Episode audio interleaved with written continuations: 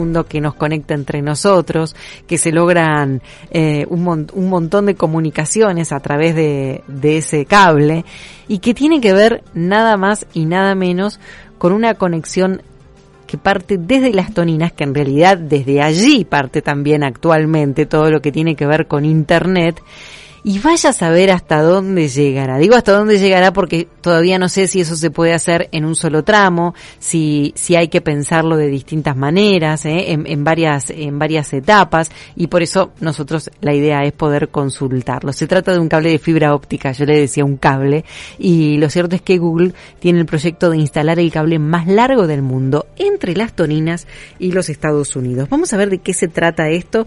Eh, está en línea Gabriel Zurdo, CEO de que es Consulting y le damos la bienvenida. Hola Gabriel, buenas tardes. Santiago y Gisela te saludan. ¿Cómo les va? ¿Qué dicen? Buenas tardes, Gise Santi, ¿cómo estás? ¿Cómo estás, Gabriel? Bueno, nosotros hemos visto cada uno, me imagino, documentales de cómo se pasan esos cables, pero contanos sobre este proyecto ¿eh? de Google, ¿eh? que va a, a, En principio está autorizado por el ENACOM, el proyecto, pero la realidad, eh, te escuchaba atentamente, dice, este es un cable de Google. ¿eh? En, en, el planeta hoy hay aproximadamente 430 cables submarinos de esta envergadura, que recorren todo el planeta. ¿eh? El, la distancia que hay calculada, que si los desplegáramos en, en fila uno tras del otro, eh, alcanzaría 1,3 millones de kilómetros si los extendiéramos, dando la vuelta alrededor del planeta. Eh, definitivamente hoy aproximadamente el 95% de la información en formato digital, la que eh, compartimos todos los días cuando mandamos un WhatsApp, hacemos una búsqueda en Google, eh, lo escuchaba, los escuchaba con eh, Damián Dipache recién hace un ratito, eh, cuando hacen una transacción financiera o simplemente suben una foto a Instagram, el 95% de esas transacciones pasan por ahí, por esos cables, no por un satélite. Entonces, esto es mucho más grande de lo que eh, la gente supone y lo que se está dando es una eh, expansión eh, a nivel compañías, porque históricamente esta tecnología, esta infraestructura global fue y es administrada por lo que normalmente conocemos como consorcios, ¿eh?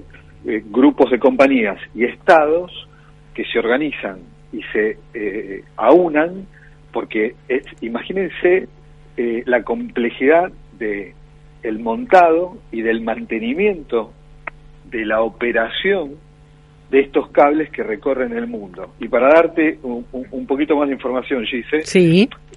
Google decía tiene sus propios cables. A, eh, a, ver, ahí, ahí te quería preguntar algo. Lo que ya existe, lo que ya tenemos aquí, que, que, sí. que parte desde las toninas, ¿no? Que es un cable es un submarino, ¿verdad? Un cable submarino.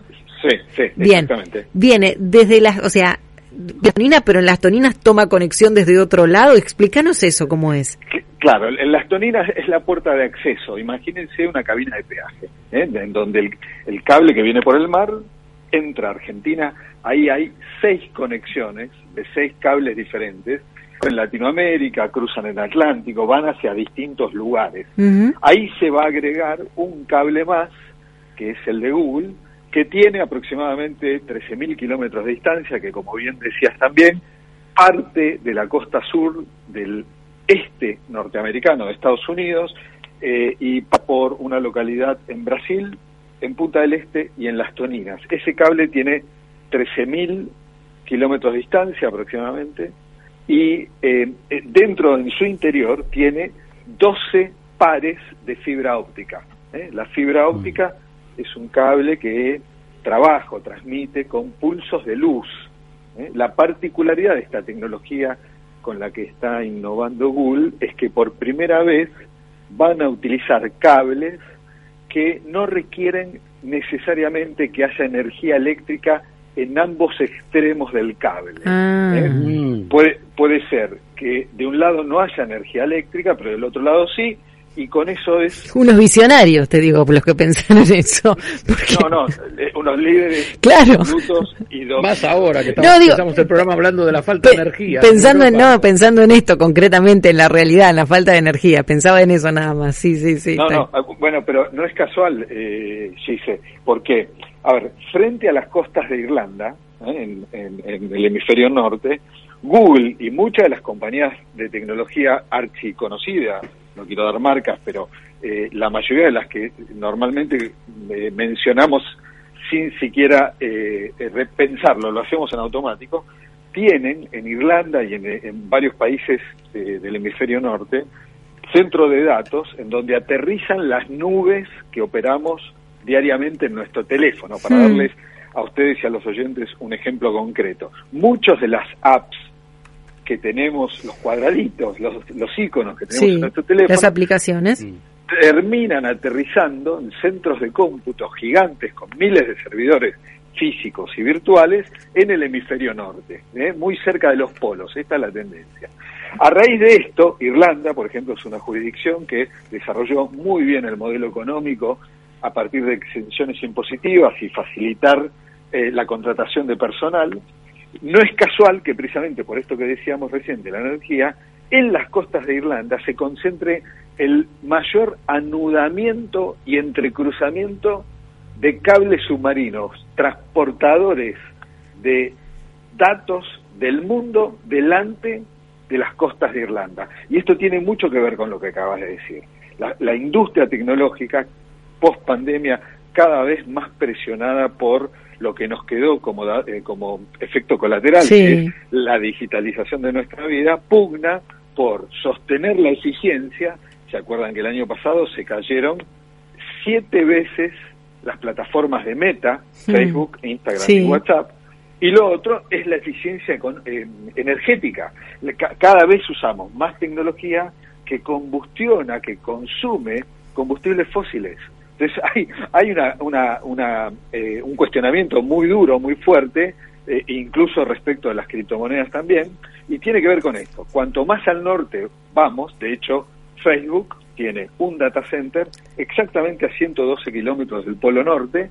¿Por qué? Porque el ahorro teórico de eficiencia, de energía eléctrica eh, en reemplazo de aire acondicionado para mantener a temperatura adecuada todos esos servidores es de entre el 33 y el 35%. Ahora, volviendo un poco al, hecho de los cables, esto decíamos, este es el más eh, eh, el innovador y el más grande de Google. El cable, los dos cables más grandes eh, que, que hoy tenemos registrados son uno que va desde la ciudad de Los Ángeles, en Estados Unidos, hasta la isla de Guam, que es una colonia norteamericana, muy cerquita de Japón y de este, y de Filipinas, de las islas eh, Filipinas, que atraviesa todo el Pacífico, que, eh, que, tiene aproximadamente eh, 39.000 kilómetros, y otro que recorre en todo su perímetro el continente africano, da toda la vuelta a África, y de ahí se desprenden conexiones para conectividad en el continente africano. Insisto, son alrededor de 430, si se es eh, una tendencia cada vez más marcada, que también, y lo cuento porque me parece interesante para la audiencia, ha dado lugar a alguna controversia últimamente en función del conflicto bélico Ucrania-Rusia. Una de las hipótesis de amenaza por parte de Rusia, además de los ciberataques, en alguna oportunidad hablamos de esto, es, una de nuestras especialidades, de mi especialidad. No me digas, Gabriel, que es te corto, Putin dijo, les corto el cable. Sí, señor, efectivamente, eh, Santi. ¿Estuviste involucrado en eso? No, no tuviste nada que ver. no, estoy pensando cuánto mide el cable y cuánto puede ser el grosor, pero cuando nombraste lo dije, chau, ahora ciberataque y ahora van los tipo las películas y te cortan abajo del agua el cable. Bueno, las películas fueron inspiradas en hechos reales en general y el almirante Radaking, el, el comandante en jefe de las Fuerzas Armadas del Reino Unido, reportó que hace un año por lo menos vienen identificando la inteligencia británica e irlandesa, actividad inusual de fuerzas rusas explorando el cableado submarino al que me refería antes. ¿Por qué? Eh, la mayor concentración de datos que transportan estos cables eh, tiene que ver con el intercambio a nivel hemisferio norte entre Europa y Estados Unidos. Quiero decir, interrumpir la conexión de manera abrupta implicaría no solo que te quedes sin WhatsApp, sino que los bancos no se conecten, hmm. que no haya operatividad y logística para las Fuerzas Armadas. Y les recuerdo una cosa más, el mismo comando británico eh, determinó la prohibición de utilización de WhatsApp para los componentes destinados en la zona de conflicto y en cercanía, Rusia-Ucrania. ¿Por qué? Porque casi confirmación existió de la triangulación que hacía Rusia, que apenas tomó el control del territorio ucraniano, una de las cosas que hizo fue intervenir las compañías de telefonía celular ucraniana mm. y triangular en las antenas de telefonía celular los prefijos de teléfono mm. que no eran ni ucranianos ni rusos y encontró una concentración de alrededor de 700 teléfonos conectados a antenas en el territorio ucraniano que precisamente eran británicos. Entonces, esto es mucho más complejo mm. de más allá de los beneficios que nos trae claro exacto sabes que te escucho que contás esto y cuando eh, los periodistas en el inicio de la guerra la gran cantidad de periodistas que, que fueron a cubrir la guerra tenían prohibido utilizar el WhatsApp para que no fuesen detectados, localizados, exactamente, este, con su número, con, digamos, con, con, su característica, con todo esto que estás contando vos, este, de, de lo que estaban haciendo, dónde estaban trabajando y dónde estaban cubriendo. Gabriel, me quedo pensando en algo, esto da para otra, esto da para otra charla otro día, porque es tan amplio y abriste tantas ventanas en todo lo que fuiste contando que yo fui tomando nota. Pero me quedo pensando en esto. Vos, me destacaste varias veces en esta charla que el cable es de Google y de, que las empresas, eh, digamos, cada vez tenían más posibilidades de tener sus propios cables. Esto, te voy a decir como me decía Román Lechman, ¿y esto es bueno o es malo para nosotros los simples mortales? Porque, ¿qué pasa si un día la empresa dice, che, me llevo el cablecito? Bueno, es como diría Ruspeltinsky en Shrek Dos, creo, ni es, ni es bueno ni malo, sino todo lo contrario. es peligrosísimo. es peligrosísimo. Porque bueno, yo hablo en varias publicaciones respecto de la postura supragobierno que tiene la industria tecnológica. Esto es una realidad. Eh, yo te recuerdo, Gise, que apenas empezó la pandemia y las cuarentenas masivas, Google, el mismo protagonista del que estamos hablando hoy, le informó a los, a los presidentes del mundo quienes nos movíamos de la casa con un informe que se llamó Mobility, hmm. que precisamente con la consideración de que nuestros datos supuestamente estaban anonimizados, se mantenían anónimos, decían quiénes a partir de la lectura de la conexión de su teléfono estaban en su casa o no, o se estaban desplazando. Entonces, hoy la industria, como bien vos lo dijiste, tiene esta postura supragobierno, atraviesa fronteras, establece sus propias reglas y cada vez se parece, para los que peinan alguna cana, se parece mucho más a la compañía que provocó la crisis Terminator, Skynet, ¿eh? en mm. donde el, control lo tomaron las máquinas. Eh, les doy un dato indiciario para redondear y no aburrirlos demasiado. En 1971, el primer eh, chip, el microchip que se empezó a utilizar, que se creó, tenía eh, 2.300 circuitos integrados, ¿eh? componentes. Hoy, el que el último que se lanzó en, en el año 2021 tiene 60.000 millones. 2.300 a 60.000 millones. Mm. Esa es la dimensión que empecemos, que tenemos que empezar a tomar cuando hablamos de la capacidad tecnológica y de la potencia que tiene la industria cuando de parte de ella nos ofrece, y te hago la última pregunta, Gise, y a Santi también lo incluimos. Sí. Seguramente de ajustes. Si querés te cuento. a ver, latín. Hablé, un programa entero el otro día. Bueno, ¿cuánto pagás de Instagram y de WhatsApp? Sí, obviamente. Nada, claro, creemos que nada. Pagas todo. esa es la respuesta. Claro, creemos que nada, pero pagamos todo. Esa es la respuesta. Pagás eh, eh, pagás lo que tu pulsión, igual que los militares británicos, te invitó a hacer. Los militares británicos, en esa instrucción que les dieron, eh, terminaron entendiendo que algo que incorporaron no tiene que ver con hablar con la familia en un destino eh, alejado del hogar y de la cotidianidad de su rutina, les facilitaba el hecho de que, bueno, ya que estoy hablando por WhatsApp de esto, también hablo con mi comandante. Claro. Esto es de lo que tenemos que empezar a darnos cuenta, sin ponerlo en un escenario negativo, pero sí para explicar la enorme capacidad y potencia que tiene la industria, que cada vez se parece más a un muñequito de madera con los hilitos que nos mueven de arriba. Simplemente para que reflexionemos sobre el asunto y cada tanto, como alguna vez los invité, lo vuelvo a hacer. Hmm. Se hagan un ayuno digital para desenchufar. Me encantó, me encantó. Vamos por el ayuno digital, lo vamos a tener en cuenta.